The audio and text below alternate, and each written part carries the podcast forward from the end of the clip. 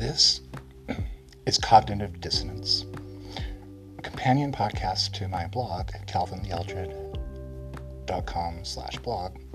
It's an exploration of digital tools in the study of the humanities, with a focus on history.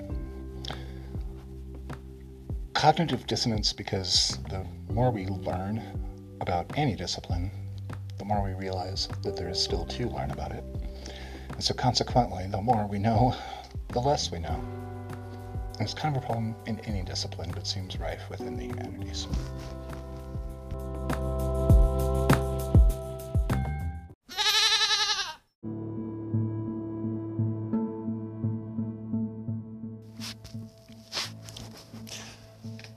I'm going to read an anecdote from Mike Vouri's book, The Pig War Standoff at Griffin Bay, that I believe illustrates and sets the tone for this conflict. It,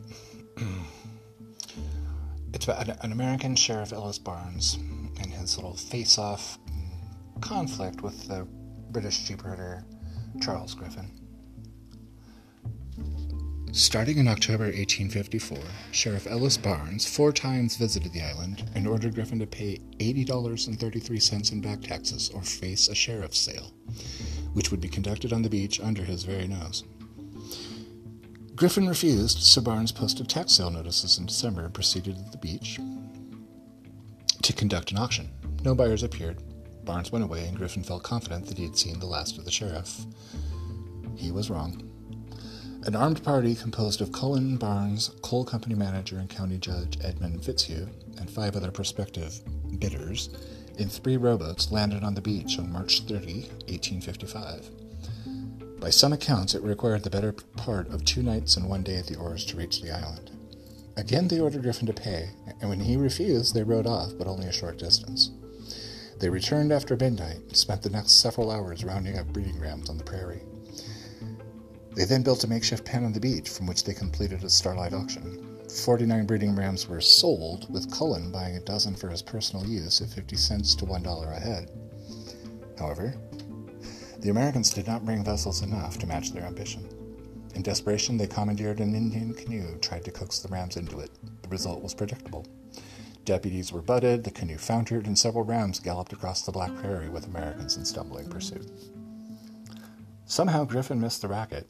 He got up as usual at dawn and left his cabin to check on one of the herds. He hadn't been out long when he was approached by an Indian boy bearing a hastily scrawled note from one of his herdsmen.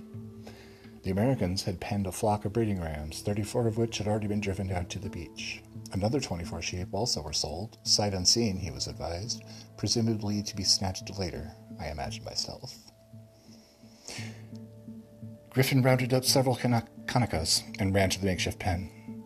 After releasing the remaining animals, he scrambled down the bluff to the beach to stop the Americans. The boats already were pulling away with the rams aboard. Griffin and one man beat through the surf to the gunwales and attempted to untie the cords securing the animals. Three of the frustrated Americans, all armed, turned and pushed the HBC men away. Griffin and his assistant made another attempt, whereupon one of them drew from his belt a revolver pistol, which the moment I saw expostulated with them, telling them I could not possibly contend against such a force. Seeing no other recourse, I immediately left the spot. They as quickly left in two boots, two boats, and one canoe.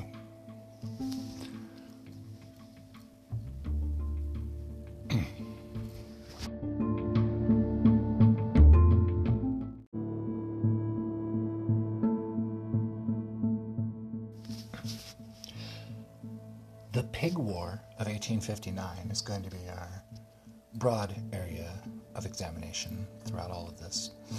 These, these varying blogs and podcasts, which is an interesting period in that it wasn't really a war.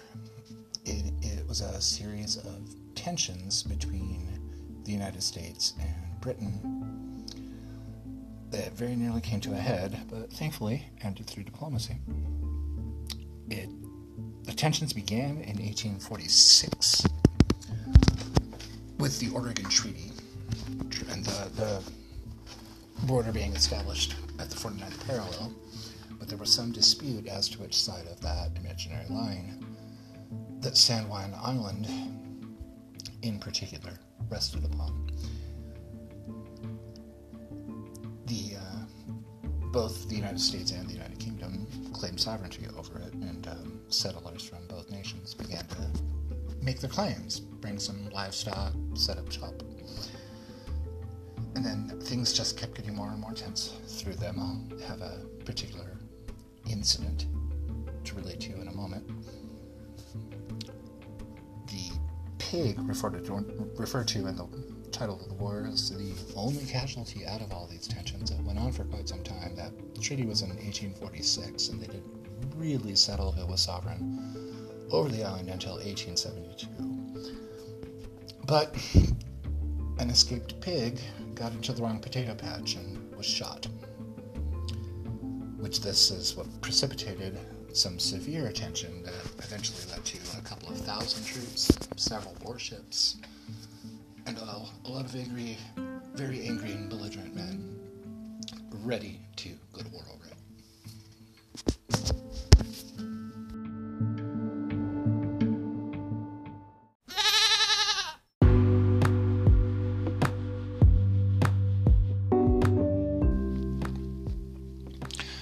Thank you very much for listening while I fumble around with a bunch of unfamiliar tools. Um, go ahead and tweet. Uh, I believe you can leave a message right here. Any old who, for God's sake, give me some notes so I can improve this thing in the future. So I'd like to keep doing it. Thanks.